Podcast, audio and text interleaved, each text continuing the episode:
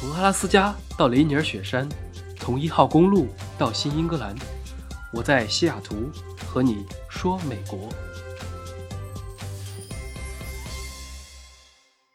Hello，大家好，今天继续更新。其实这周是美国的三天小长假，一月十八号是今年的马丁路德金日，所以周一是放假的。加上周六周日，其实就是一个长周末，还是比较爽的。所以今天我们就聊一聊比较轻松的话题。周末的清晨，从一杯咖啡开始。我现在其实正在冲水，今天喝的是一款挂耳咖啡。说白了，其实就是提前磨好的最简单的手冲。这种咖啡就是把刚烘焙好的咖啡豆磨成粉。装进滤纸包，再充满氮气，包装好就行了。为什么要充气呢？大家如果去买过咖啡豆啊，一般都会被提醒，最好一个月内饮用最佳，因为咖啡粉是会氧化的，所以通过这种方式会让打开之前的咖啡处于低氧环境，锁住它醇厚的状态。喝的时候也只需要撕开，挂在杯子上，热水一冲，就能喝到和现磨类似的口感了。那我就先喝一口，再继续讲。味道还是很好的。我在西雅图呢，其实也待了挺久的，做了这么多期节目，还没有好好的讲一讲这个城市。每个城市都有一个味道，比如你在天津的清晨，可能是煎饼果子的味道，用什么面糊卷什么果子，撒什么料都有讲究。比如你在武汉的中午。可能是街边小店热干面的味道，芝麻酱的浓度好不好，闻得出来。再比如你在重庆和成都的深夜，马路上可能依然有火锅、烧烤、江湖菜的味道，这些都是城市的符号。那对于西雅图，很多人或许知道它的名字，也知道翡翠之城的称号，但你可能不知道这里还是一座咖啡之城。大家熟悉的星巴克总部就在这里，世界上第一家门店也坐落在西雅图的市区，是很多人的打卡之地。整个西雅图到处都是咖啡馆，随处飘香的咖啡文化也成为了城市的特色元素之一。尤其是在冬天的时候，经常会有一些小雨，有三三两两撑伞漫步的行人，左手撑伞，右手拿着一杯热咖啡。在雨后清新的空气中，总能更飘散着似有似无的咖啡香气。所以，冬天的西雅图是一座漫在雨中的城，也更是一座浸在咖啡中的城。看吧，这些元素一堆积，马上就文艺了。所以说，西雅图从很多角度来说，都是一个很文艺的城市。我们这期先仔细聊一聊味道这个角度，关于咖啡的历史和文化。然后下期再讲具体的城市的体验，我们就开始吧。对于大部分人来说，包括我在内，在国内时第一次对咖啡的初印象，大概率是来自于雀巢速溶咖啡。感觉上学的时候非常的流行，不管是八零九零一代，还是父母那一辈儿，再或者零零后们，都应该对这个包装印象深刻。美国也差不多。曾经经历过三次咖啡浪潮的洗礼，象征着市场不同阶段消费偏好的变化。这期间，世界诞生了像雀巢、麦斯威尔、星巴克等很多品牌。第一次是在上个世纪九十年代，美国迎来了第一次咖啡浪潮。随着真空包装的发明，速溶咖啡走入人们的视线，从此可以随时随地的享受一杯咖啡。大家看那些老电影都知道，以前咖啡必须要在家里或者咖啡厅喝，你不可能随时随地掏出一包就可以喝了。所以，速溶咖啡和电动剃须刀、电吹风、速冻食品一起，成为了上个世纪九十年代最具代表性的几个发明。而星巴克则是第二次咖啡浪潮的代表性品牌。九十年代末，人们的口味开始发生变化，偏爱拿铁啊、摩卡这种咖啡特饮。而提供不同味道新鲜调制咖啡和带有社交属性的星巴克开始受到追捧，自此，它开始在全球疯狂开店，一直开到现在三万多家，成为了一大标志。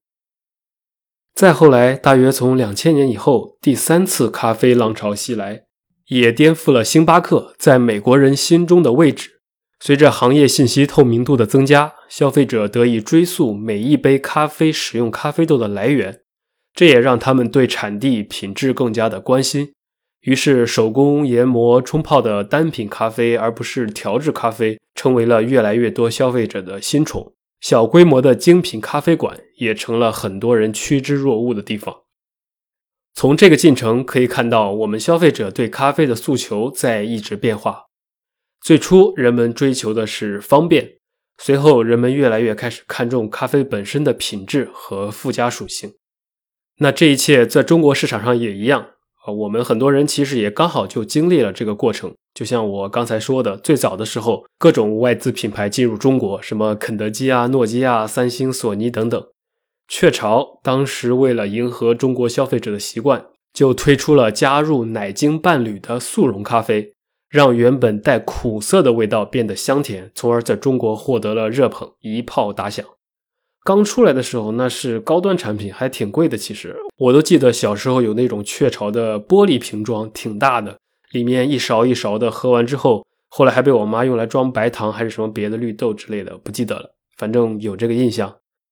再后来，星巴克开始在北京开出第一家门店，也是根据中国人的习惯推出了一系列改良过的咖啡饮品，比如说绿茶拿铁。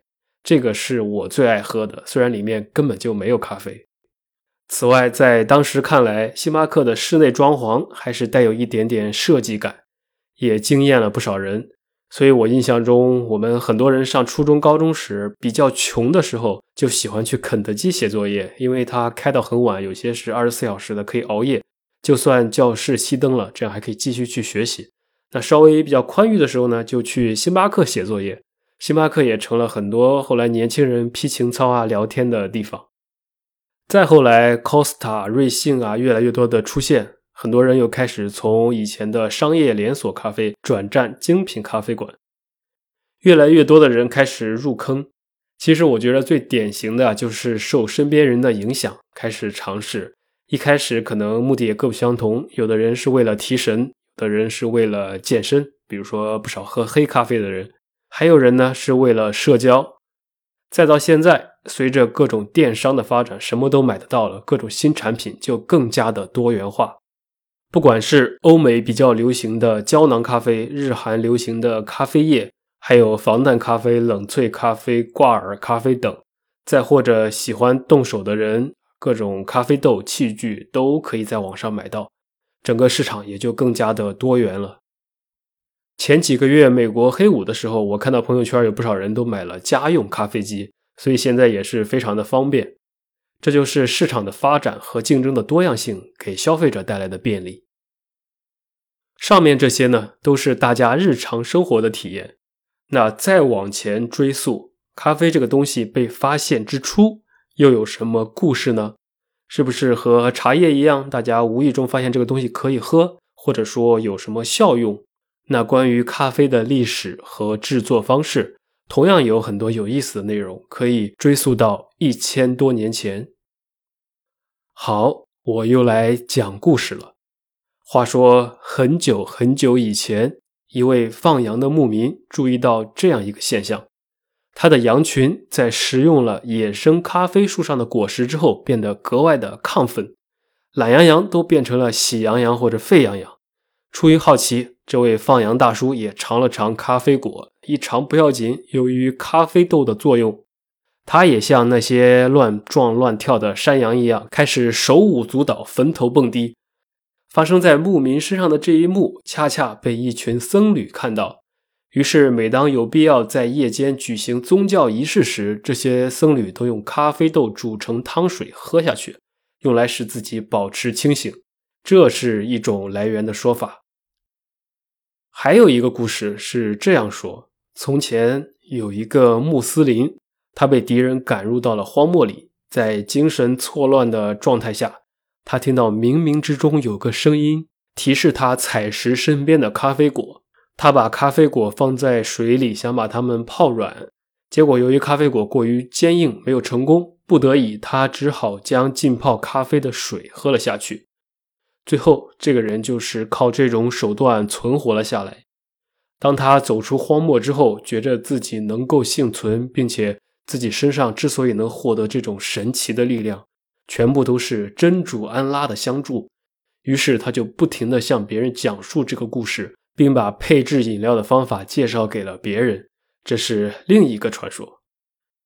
不管哪个真哪个假，虽然第一棵咖啡树是在非洲发现的，但是咖啡的种植大概是始于十五世纪。当时阿拉伯半岛是出产地，那个时候欧洲的商业在哪呢？大家都学过《威尼斯商人》这篇课文，所以说是在意大利的威尼斯，有无数的商船队和来自阿拉伯的商人进行香料、茶叶和纺织品的交易。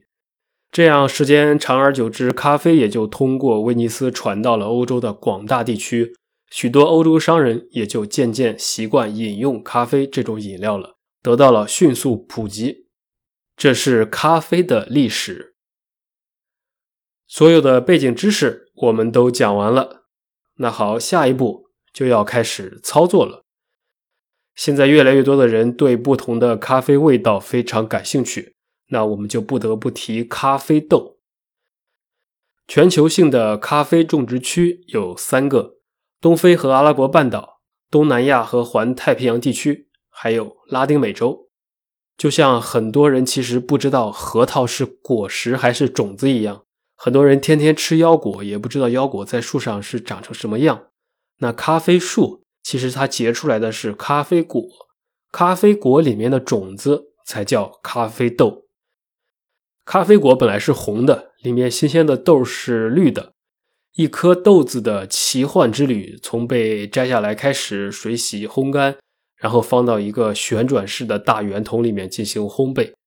我之前还专门参观过一个烘焙工厂，大概是经过几分钟的猛火高温之后，咖啡豆中的水分逐渐挥发，此时它开始变黄，并产生浓郁的香气。大概八分钟之后，第一次爆裂开始。咖啡豆的体积会膨胀一倍，发出噼里啪啦的响声，很像我们炒黄豆的时候的感觉。这个时候，它的颜色是浅褐色。这个阶段，如果你尝一口的话，非常的难吃，只有酸的味道，别的什么都没有。于是，我们继续把指挥棒交给时间。等到了第十分钟左右，咖啡豆的颜色就会变得越来越深，表面开始出现一点油脂。再接下来。根据不同的咖啡种类，通常是第十一到第十五分钟，咖啡豆的浓郁味道就开始完全释放，产生第二次的爆响，烘焙过程也就结束了。新鲜烘制好的咖啡豆，那是香气四溢，噼里啪啦的声音不绝于耳，非常有意思的过程。大家来西雅图或者去别的地方，有机会也可以参观一下过程，会让你的视觉和嗅觉都印象深刻。现在呢，整个世界上的咖啡豆种类很多，其实我也不是非常的了解，我不是发烧友，只是大概知道，并且我日常喝的咖啡也只能喝出那些明显的区别，再深入的话我就不了解了。如果简单的来说，有这么几个大门类，第一种叫做曼特宁咖啡，产于印度尼西亚的苏门答腊，比较浓郁、香、苦和醇厚。第二种是蓝山咖啡，这个大家肯定都听过，它是最早国内比较喜欢的咖啡品种。记得我还挺小的时候，第一次去什么上岛或者两岸这种地方，当时啥都不懂，就觉着，诶，看这个菜单好像逼格还挺高，就只记住了蓝山这两个字。可能因为它翻译的比较好吧。这种咖啡的产地是牙买加，它其实有一点特别，尝起来就不苦。反而很醇和。接下来就是巴西咖啡，巴西现在是全球第一大咖啡生产国，它的口感比较温和，酸苦适中，所以就特别的中性，不是很出众，但是也没有明显的缺点，就适合大众化、中度烘焙，做各种咖啡都可以。第四种呢，猫屎咖啡。这个有意思了，以前不好买，现在好像很多，但是假的也多。猫屎咖啡非常的独特，听名字就知道，也是原产于苏门答腊。我第一次听说是小时候看一套少年百科全书，那套书真的很好看，其中动物篇封面是绿色的，我现在都记得，上面还有个大熊猫，里面有很多各种各样的世界之最，还有各种奇怪的知识点，反正我觉得非常有意思。我甚至现在的很多知识都是在吃那个时候这四本书里面的老本儿据说苏门答腊的当地人给麝香猫喂养咖啡果后，提取猫粪便中的咖啡豆来制成这种咖啡。由于经过了麝香猫肠道里面的特殊发酵，其风味也就变得更加的独特和珍贵。说到这儿，不知道大家有没有吃过贵州的牛瘪火锅啊？它其实就是把牛的胃里面的还没有消化完的草啊什么的那种汁挤出来啊，变成汤底的一部分。其实都有这种肠道特殊发酵的在那里。但是这种麝香猫呢，它本来是杂食动物，很多不良商家为了追求利益，抓捕了之后就只喂咖啡果，导致肠胃受损、寿命不长，并且人为喂食的咖啡豆经常是没有经过筛选的，质量参差不齐。所以，带有“猫屎”二字的咖啡也未必是好咖啡，还是得慎重选择。那第五种是危地马拉安提瓜咖啡，这个也是地名，安提瓜是个岛，因为它是种在火山腹地的山坡上，所以豆子里面含有氮元素，烘焙后会有炭烧或者烟熏的味道。当然，这个可能也跟它是重度烘焙有关系。那最后一个。就是夏威夷咖啡。前段时间我有去夏威夷的朋友给我带的伴手礼，就是这个。我最近喝的也都是。它也是有特殊的成长环境。之前在夏威夷那两期里面，我提到过，夏威夷是火山形成的岛屿，因此这种土壤就使得当地的咖啡有特殊的口感，不会太强烈。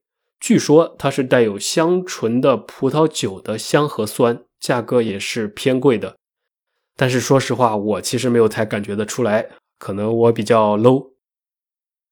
所以，一杯好咖啡是从一颗咖啡豆开始的。一颗咖啡豆从生长、结果到采摘、提炼，再经过烘焙、研磨、冲泡等一系列过程，才蜕变成我现在手中的这一杯咖啡。现在的生活节奏都很快。但是在不忙的时候，选择一个自己爱喝的品种，咖啡也好，茶也好，酒也一样。说白了，不管是研磨、杀青还是发酵，其实我们喝的都是来自时间赋予的味道。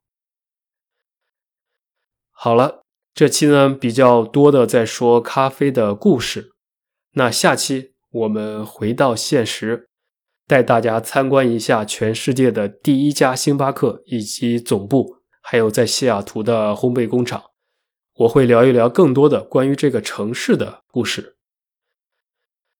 最后，悄悄告诉大家，选在这周更新这个话题，是因为有一个新年主题创作活动，叫做“一杯鲜咖啡，温暖回家路”。如果我的节目能够入选，那这样的话，奖品就是三十份日本玉田川的咖啡，到时候我会全部送给大家，就当是新年礼物了。所以希望你们多评论，多打 call，祝我上榜。感谢大家的收听，我们明天继续。